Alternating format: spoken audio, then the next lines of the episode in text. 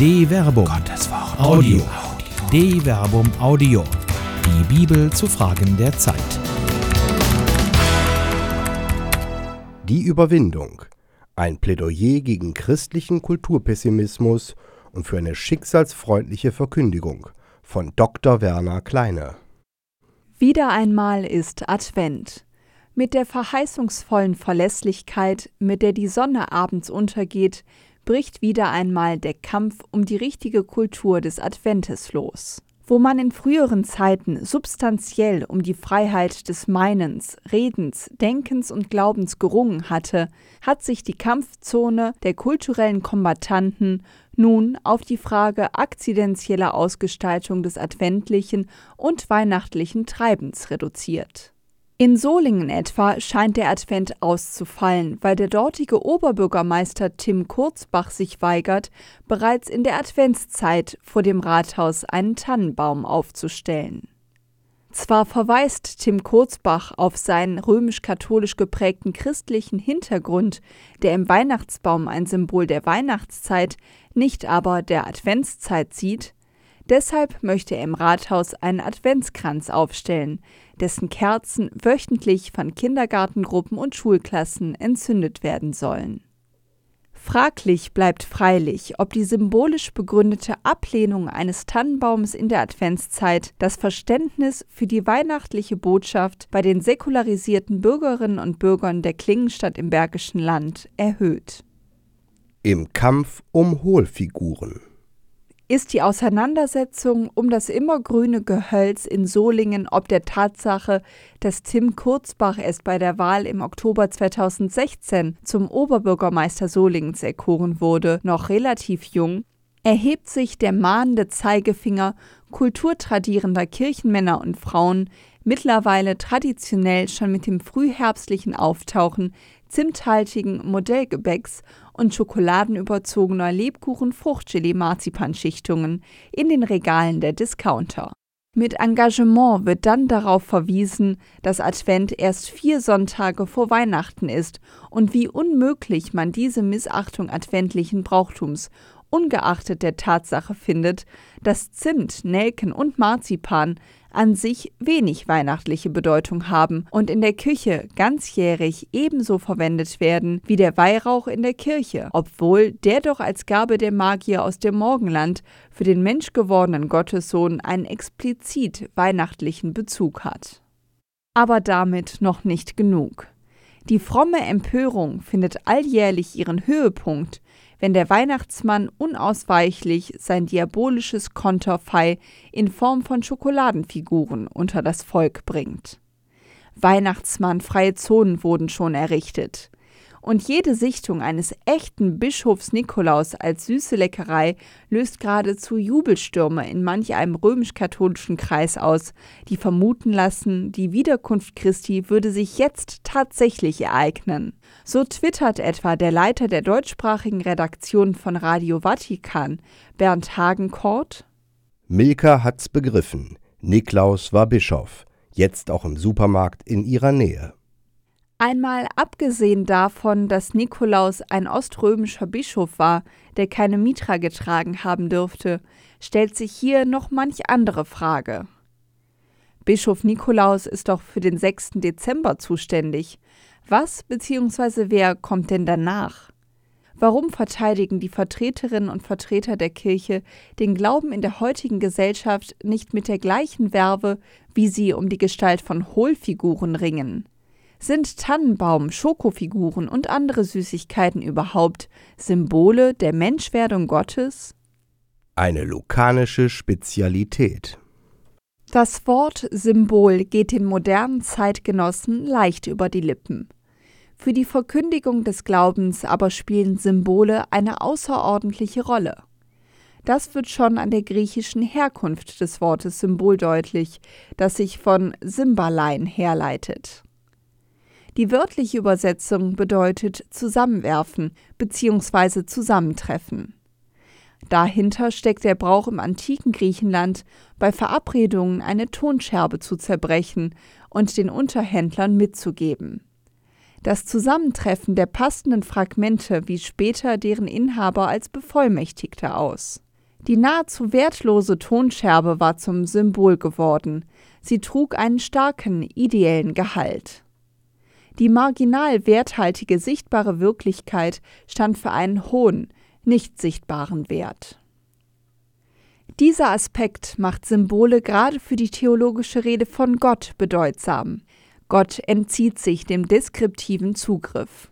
Er kann nur auf analoge, eben symbolische Weise erfasst werden, indem sichtbare Realitäten in ihrem Verweischarakter herangezogen werden.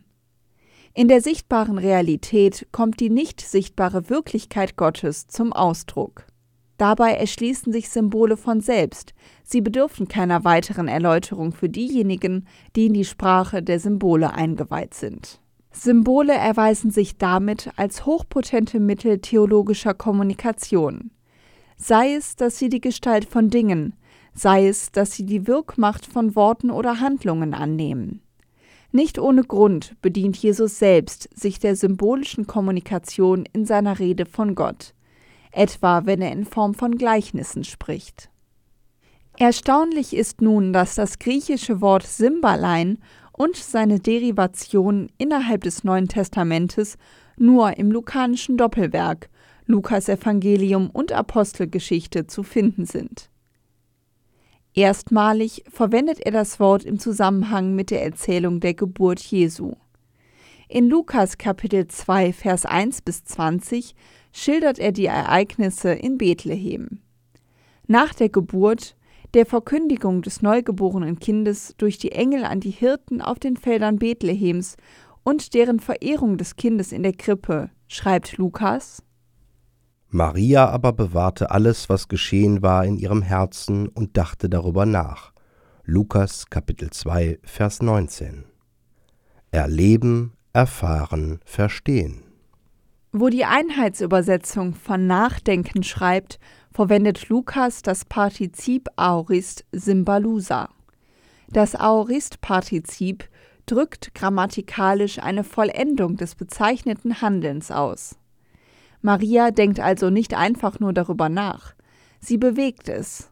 Das Verb Symbalein wörtlich übersetzt in sich hin und her.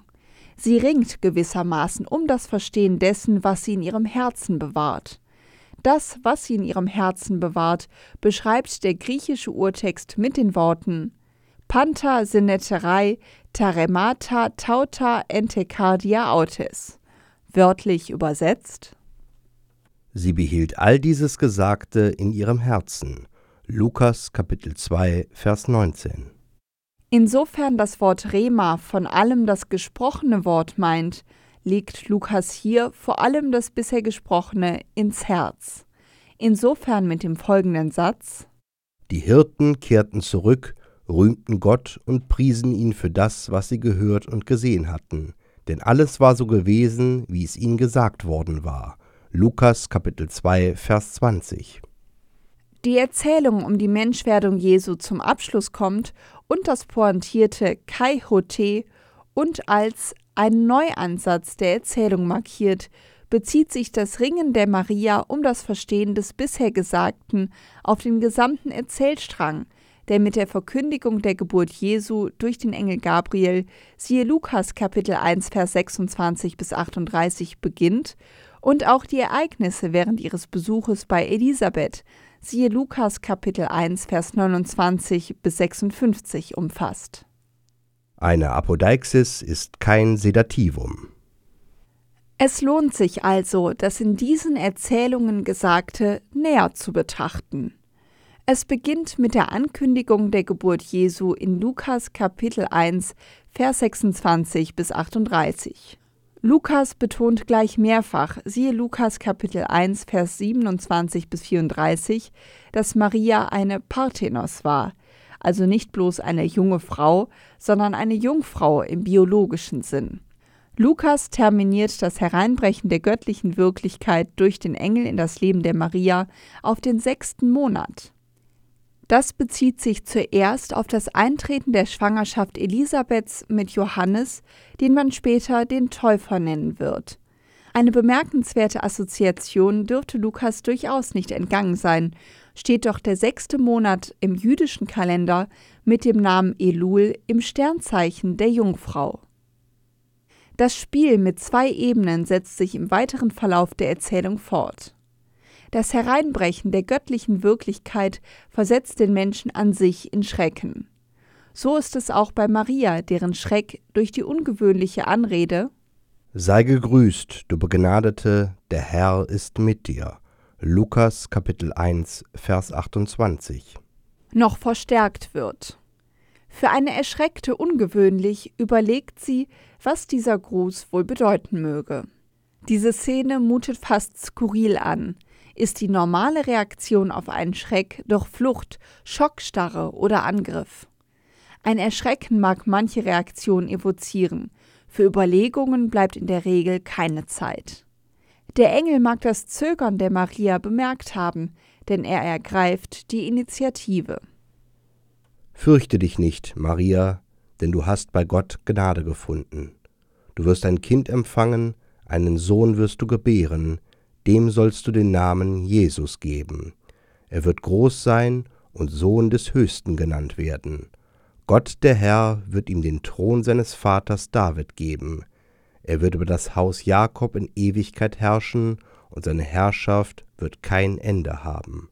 Lukas Kapitel 1 Vers 30 bis 33. Der Engel kommt schnell zur Sache. Die Ansage ist apodiktisch. Maria wird empfangen und gebären. Das ist keine Frage, das ist ein Befehl.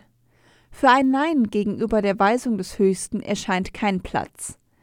Die Frage, was gewesen wäre, wenn Maria Nein gesagt hätte, stellt sich hier ebenso wenig wie ein freiwilliges Ja. Die Sache scheint längst beschlossen zu sein. Die nicht sichtbare Wirklichkeit Gottes wird durch die menschliche Wirklichkeit Mariens Gestalt annehmen. Das Wort wird Fleisch werden. Vergleiche Johannes Kapitel 1 Vers 14. Berechtigte Fragen.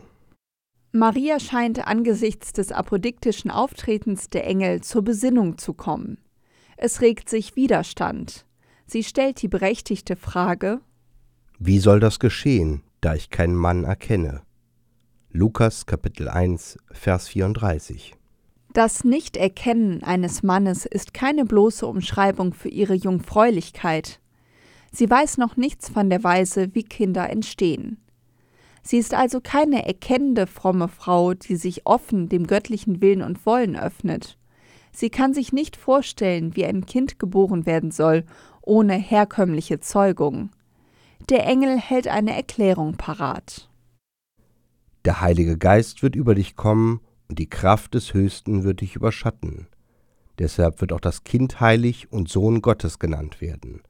Auch Elisabeth, deine Verwandte, hat noch in ihrem Alter einen Sohn empfangen obwohl sie als unfruchtbar galt, ist sie jetzt schon im sechsten Monat, denn für Gott ist nichts unmöglich. Lukas Kapitel 1, Vers 35 bis 37. Ob Maria der Hinweis auf das Drängen und Dringen des Heiligen Geistes allein vertraut hätte, ist nicht sicher. Es bedarf schon des handfesten Verweises auf das Schicksal ihrer Verwandten Elisabeth, die im hohen Alter noch einen Sohn empfangen hat, obwohl sie als unfruchtbar galt. Der Tatsachenbeweis belegt die Behauptung, dass für Gott nichts unmöglich ist. Auch Maria glaubt also nicht einfach, sie ringt um Verstehen, ihr Widerstand muss argumentativ überwunden werden, bevor sie sich in ihr apodiktisch auferlegtes Schicksal ergibt. Ich bin die Magd des Herrn, mir geschehe, wie du es gesagt hast. Lukas Kapitel 1, Vers 38. Strategiewechsel Matthäus, der andere Evangelist, der von den Umständen um die Geburt Jesu berichtet, weiß von all dem nichts. Bei ihm heißt es lapidar Maria, seine Mutter, war mit Josef verlobt. Noch bevor sie zusammengekommen waren, zeigte sich, dass sie ein Kind erwartete, durch das Wirken des Heiligen Geistes. Matthäus Kapitel 1, Vers 38. Hier erscheint Josef, der Verlobte der Maria, als Skeptiker. Die unerhörte Schwangerschaft seiner Verlobten stellt ihn vor erhebliche Probleme, die im apokryphen Protoevangelium des Jakobs genüsslich ausgefaltet werden. Die Schwangerschaft ist für ihn ein Skandal. War es bei Lukas Maria selbst, ist es bei Matthäus Josef, dessen innerer Widerstand durch den Verkündigungsengel überwunden werden muss. Auch hier gibt es nicht einfach eine glaubend vertrauende Zustimmung. Auch hier ist eine argumentative Überwindung notwendig. Der Engel führt ein Wort des Propheten Jesaja an. Siehe Jesaja Kapitel 7, Vers 14. Seht, die Jungfrau wird ein Kind empfangen, einen Sohn wird sie gebären, und man wird ihm den Namen Immanuel geben. Das heißt übersetzt, Gott ist mit uns. Matthäus Kapitel 1, Vers 23. Während Maria bei Lukas aber apodiktisch vor vollendete und beschlossene Tatsachen gestellt wird, erscheint das Auftreten des Engels im Traum des Josef schon fast werbend. Während die Schwangerschaft für Maria alternativlos ist und sie sich in ihr Schicksal fügt, bleibt dem Josef offenkundig ein gewisses Maß an Entscheidungsfreiheit. Revolution wie sehr Maria mit der Bewältigung ihres Schicksals gerungen hat, wird in der lukanischen Erzählung vom Besuch Maria bei Elisabeth deutlich. Den Gruß Elisabeths. Gesegnet bist du mehr als alle anderen Frauen, und gesegnet ist die Frucht deines Leibes. Wer bin ich, dass die Mutter meines Herrn zu mir kommt? In dem Augenblick, als ich deinen Gruß hörte, hüpfte das Kind vor Freude in meinem Leib. Selig ist die, die geglaubt hat, was sich erfüllt, was der Herr ihr sagen ließ. Lukas Kapitel 1, Vers 42 bis 45. Beantwortet sie mit einem Lied voller revolutionärer Energie und kraftvoller Auflehnung. Meine Seele preist die Größe des Herrn, und mein Geist jubelt über Gott, meinen Retter. Denn auf die Niedrigkeit seiner Magd hat er geschaut. Siehe, von nun an preisen mich selig alle Geschlechter, denn der Mächtige hat Großes an mir getan, und sein Name ist heilig. Er erbarmt sich von Geschlecht zu Geschlecht über alle, die ihn fürchten. Er vollbringt mit seinem Arm machtvolle Taten. Er zerstreut die im Herzen voll Hochmut sind. Er stürzt die Mächtigen vom Thron und erhöht die Niedrigen. Die Hungernden beschenkt er mit seinen Gaben und lässt die Reichen leer ausgehen. Er nimmt sich seines Knechtes Israel an und denkt an sein Erbarmen, das er unseren Vätern verheißen hat, Abraham und seinen Nachkommen auf ewig. Lukas Kapitel 1, Vers 46 bis 55. Die Worte sind klar und deutlich, sie sind kraftvoll. Fast trotzig stellt sie fest, dass sie, die Niedrige, die nicht gefragt wurde, wird von nun an gepriesen. Vom Mächtigen ist die Rede, der Großes getan hat, auch wenn sie nicht gefragt wurde. Wie zwecklos Widerstand gewesen wäre, zeigt sich daran, dass er die zerstreut, die im Herzen voll Hochmut sind. Von außen nach innen. An dieser Stelle scheint der Text seine Dynamik zu ändern.